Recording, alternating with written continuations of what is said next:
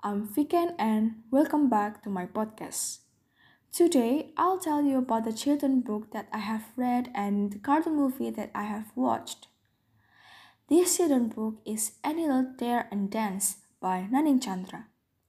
This book tells the daily story of Kuli, Gogo, and Gina. Starting from the story of Gina who was sad because her mother couldn't come to her party, to the story of Kuli who wanted to eat blueberry fruit in Gary's grandfather's garden. Next, cartoon movie that I have watched. This cartoon is entitled Frozen. This cartoon tells about in the kingdom of Arendelle, a king and queen give birth to the girls. The oldest daughter, Elsa, was born with the power to create and control ice and snow. The youngest daughter, Anna, possesses no magic powers. After seriously injuring Anna on accident one night, Elsa's parents decide to keep her confined in the castle until she can learn that to control her powers. When Elsa comes of age, the kingdom prepares for her to be crowned queen by throwing a huge coronation celebration.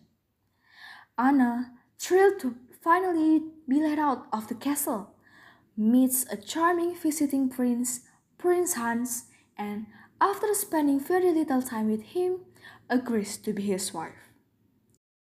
Elsa denies Anna her blessing upon hearing the news, and as her emotion bubble up, so do her powers.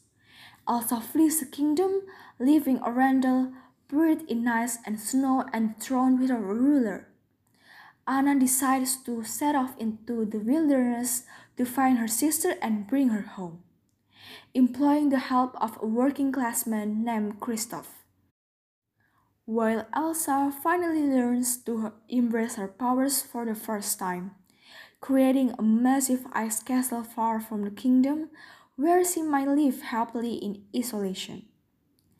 In the end, they realized that only true love could melt the ice, Anna and Elsa's love as sisters.